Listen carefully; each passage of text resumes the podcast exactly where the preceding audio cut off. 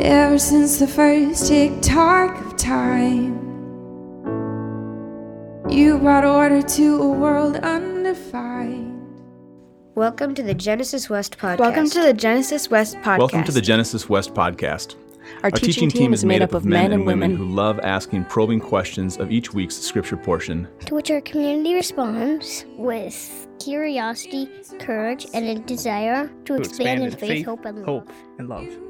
We follow the Revised Common Lectionary, and we follow the church calendar. because they anchor us in something which can hold us, no matter what life throws our way.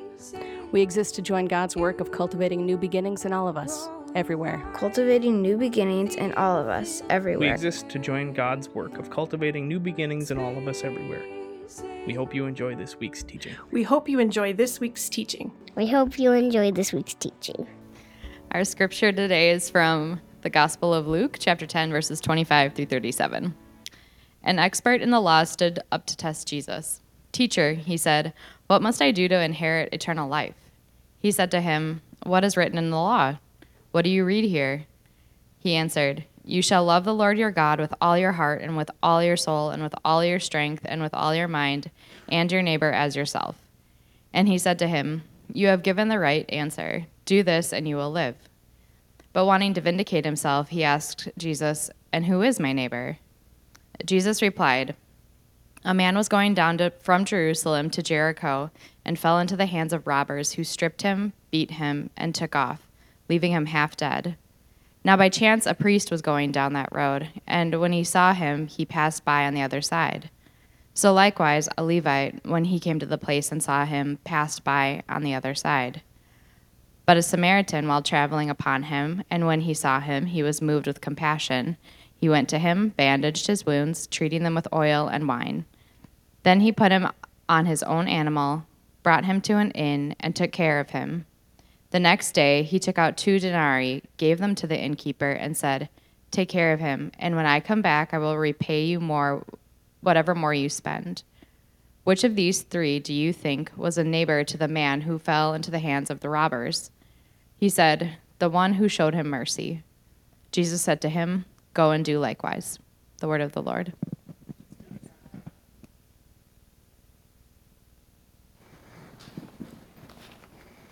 Good morning, everybody. It's good to see you all again. Um, just to follow up on something Kara said as I try to get this unlocked.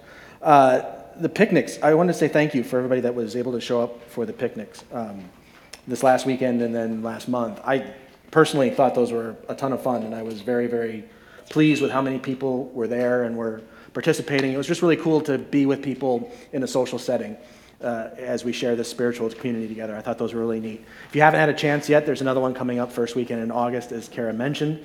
Um, and I, there's some particular discussion going on about maybe one in September. Maybe, maybe we'll see.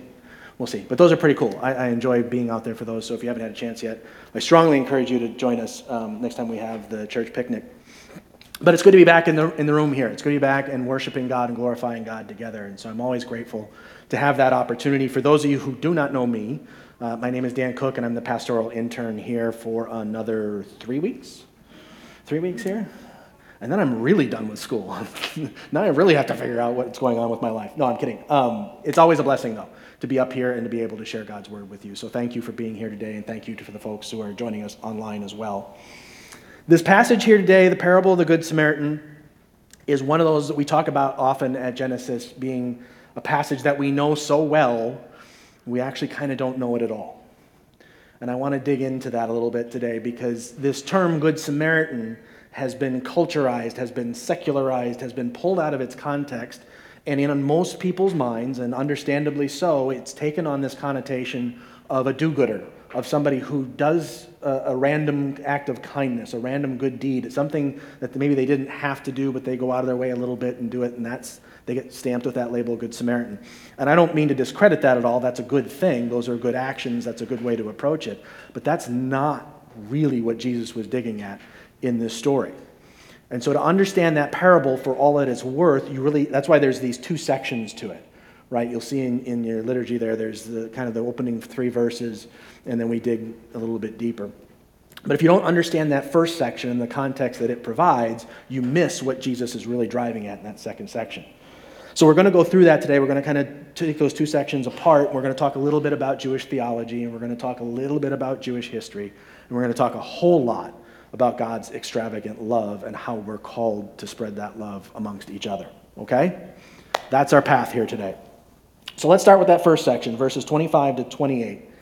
Uh, this is a story, this portion of the story, the parable itself doesn't appear necessarily in all synoptic gospels, but this portion of the story does. This first three verses, some version of this is in Matthew, Mark, and Luke. And there's a little bit of detailed differences amongst the three. I'm not going to get sidetracked in those. But the heart of the thing, the core of the thing, especially that answer that this lawyer gives, is the same in all three synoptic gospels. So that tells us that it's awfully, awfully important. So, what's going on here? We have a lawyer who's testing Jesus, right? Luke, Luke has positioned this religious figure as somebody who's offering Jesus a test to see if he really knows his stuff. And asks him this question What must I do to inherit eternal life? In the Mark and Matthew version, you have some sort of religious figure asking Jesus, what is the first or what is the most important commandment? There's 613 laws in the Old Testament. Which one of those is the most important? And what they're really all three driving at is which one of those sums up the entirety of the law? Which is the one that if we follow that one, everything else sort of flows from that, and we're going to find ourselves on that path to eternal life? That's what all three of these situations are really kind of driving at. And then again, in the Matthew Mark version, you have Jesus giving the answer. In the Luke version, you have Jesus doing a very rabbi like thing, answering a question with a question. And he asks the lawyer, Well, what do you think? What do you think it is? And the lawyer, who's all about giving the right answers, comes back with a twofold answer. And I want to break that answer apart a little bit and dig into that. The first part of it that he says there in verse 27, he answered, You shall love the Lord your God with all your heart, and with all your soul, and with all your strength, and with all your mind. That first part, that chunk right there that I just read, is a quote from Deuteronomy, specifically chapter 6, verses 4 and 5. In chapter 6 of Deuteronomy, we find a prayer called the Shema. Some of you may have heard of that. This is probably the most formational prayer there is in Judaism. If you think of the Apostles' Creed, as perhaps the best summation of Christianity, the Shema, Hear, O Israel, the Lord your God, the Lord is one, is the summative prayer of Judaism. It's a prayer that Orthodox Jews still to this day pray first thing in the morning and last thing at night before they go to bed. It is the center.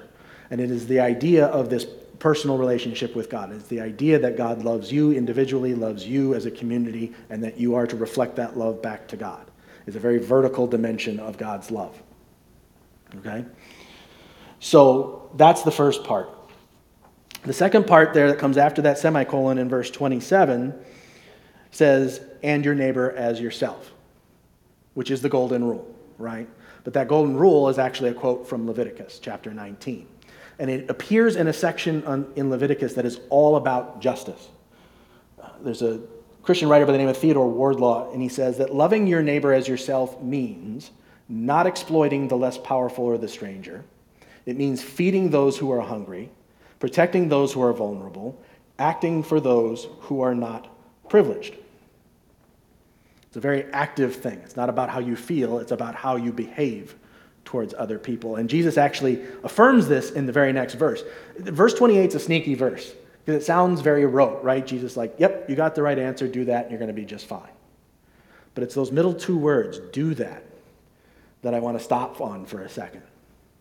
Because again, love, when we talk about God's love, when we talk about sharing God's love with each other, love can be positioned as a feeling, as an emotion, and that's not wrong.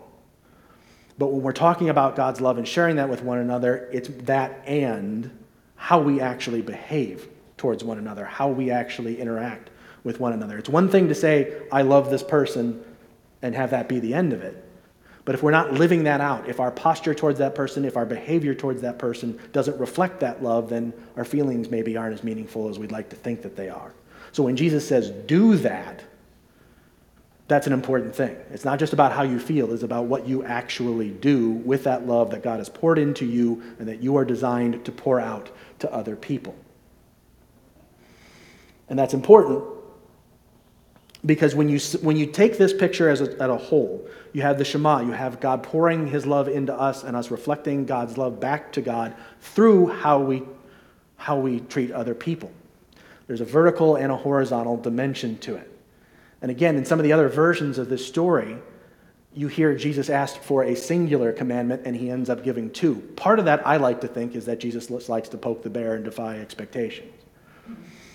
But the bigger part of it is those two things are connected in Jesus' mind. You don't get to have one without the other. If you think that your relationship with God is really good, but you're not spreading God's love out to other people and how you behave and how you position yourself, it's time to reevaluate. If you think I'm treating my neighbors really, really well, I don't need to bother with this God thing, you're lacking something. They're, they're connected, they're inseparable. And that's what this whole first three verses is driving at God's love, having that in mind, how we receive it, how we spread it, and how those two things are inextricably linked. Now, with that in mind, we turn to the actual parable. And the parable itself actually hinges on the question in verse 29 where you have this lawyer asking, Well, who is my neighbor? Now remember, we had just, he had just, the lawyer had just said, you know, the Shema, love your Lord, the Lord your God, and your neighbor as yourself. So he was the one that brought up the neighbor. And Jesus says, Yep, go ahead and do this, and you're going to be just fine. Well, now he wants further clarification, right?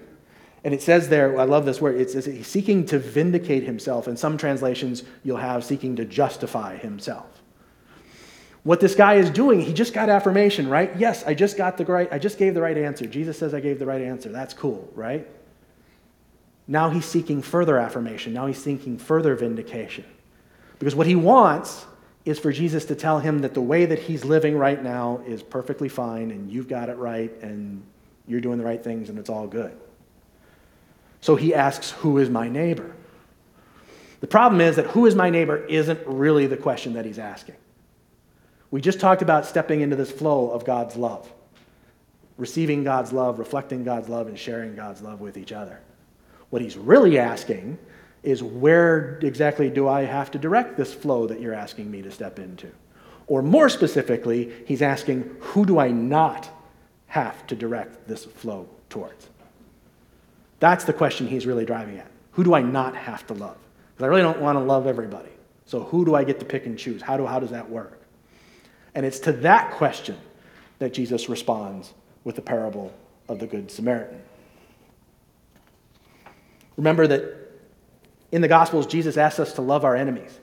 It's the most difficult thing that we are ever asked to do as Christians. Because when Jesus is talking about enemies, remember, he's not talking about that person at the office that really just gets under your skin and annoys the heck out of you and you try to avoid as much as possible. That's not who he's talking about. In Jesus' context, when he says enemies, he means the Romans. He means the powerful, he means the system, he means those who oppress, he means those who persecute. That's the people we are commanded to love. And that's really, really difficult to do. And you see an echo of that ask here in the parable of the Good Samaritan. So he provides three examples in this parable of potential neighbors, right? There's the priest, there's the Levite, and there's the Samaritan. Now, the priest and the Levite we can sort of sum up together, right? Remember, priests came from the Levitical class, the Levites were the tribe that was descended from Aaron. All the priests came from that class, all the religious scholars. If you were somebody high up in the religious hierarchy, you were very likely to be a Levite. So the priest and the Levite are walking by and they see this guy in the ditch who's been beaten up, who's been robbed, who's in, clearly in trouble, and they keep on going.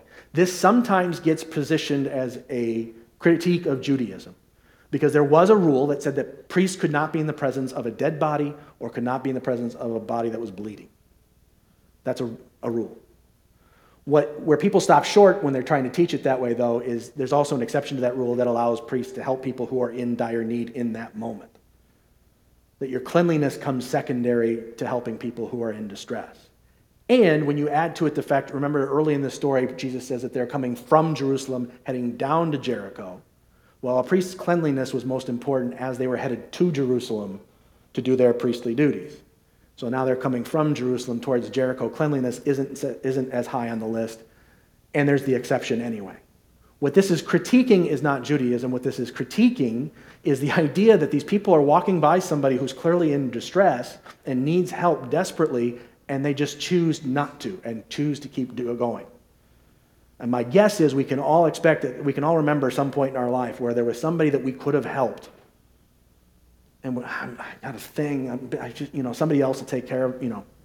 Those moments come up, and they come up all too frequently. That's the critique here. When you're in a position and somebody desperately needs help and you have a chance to help them, it is your responsibility to help them. That's what Jesus is driving at in critiquing the priest and the Levite, not Judaism as a whole. And then we get to the Samaritan.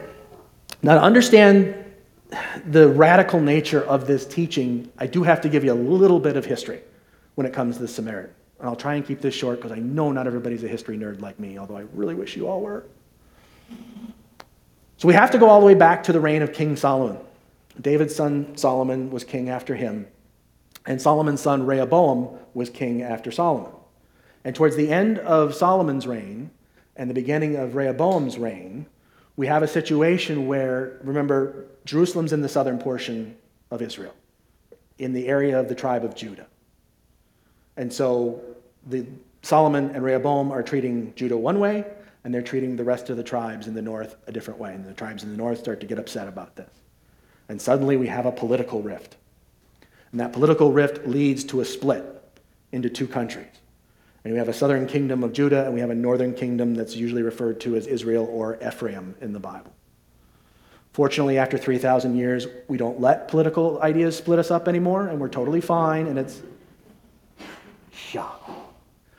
The thing to understand is while you have that southern kingdom of Judah with the capital of Jerusalem, the northern kingdom, their capital was a town called Samaria. And so, over the course of years and years, if you read through the book of 1st and 2nd Kings, first of all, congratulations for getting through those books. It's a slog. If you read through those books, you'll see descriptions of the northern kings and you'll see descriptions of the southern kings. And what you'll notice is that every single northern king is counted as a bad king. Now, you may think there's some bias involved there, but the trick is most of the southern kings are treated as bad kings as well. There's a few of them that are right with God, but most of the southern kings are bad guys. All of the northern kings are, because you have these northern kings who are detached from the southern kingdom, who are detached from the center of worship in the temple, and who decide to build their own temples and their own idols, and they start trading and mixing with other nations around them, which are things specifically that Yahweh said, don't do that. And so, over the course of almost a thousand years, you have that mixing going on. You have that not only uh, cultural mixing, but spiritual mixing going on. And so you have these folks in the South who count themselves as the quote unquote real Jews, thinking that these northern folks are heathens because they've disobeyed the commands of God. They're not centered on worship in Jerusalem, they're not focused on the Davidic line anymore. And over time, that hatred just builds and builds and builds. So that by the time you get to Jesus, those folks are loathed they're the lowest of the low because they had the opportunity to follow God and they chose not to. They're hated by folks in the South. So when Jesus pulls out the Samaritan in the story as the hero of the story, it's something that would have gobsmacked this lawyer. I call it a frying pan moment. It's as though he reached out and smacked the guy upside the head with a frying pan. Anybody who listened to it would have been absolutely floored. Wait, he said, what? Who's the, the good guys? The, that can't possibly be what he said. I heard that wrong, right? It's that kind of shock to the system that Jesus is trying to give, and it's that kind of shock to the system that we lack today because we see that Good Samaritan term applied to all sorts of good things, right? That's the people who do good. There's nothing wrong with that. But if you understood who a Samaritan was in that time and place, it would take you up out of your seat that this would be the hero of this story. What is he talking about? What Jesus is driving at here is that when you faced with the question, who is my neighbor? The real question, who do I not have to love? He pulls out an example and is basically saying that the person you would least likely be inclined to love, the person you hate the most, the person you most consider unworthy of even the most minuscule portion of your attention, much less your love, that's your neighbor. And if that's your neighbor, then everybody on that spectrum between the people you most likely want to love and that person, they're all your neighbor. The translation is when you're asked, who do you have to love? The answer is everybody. Everybody.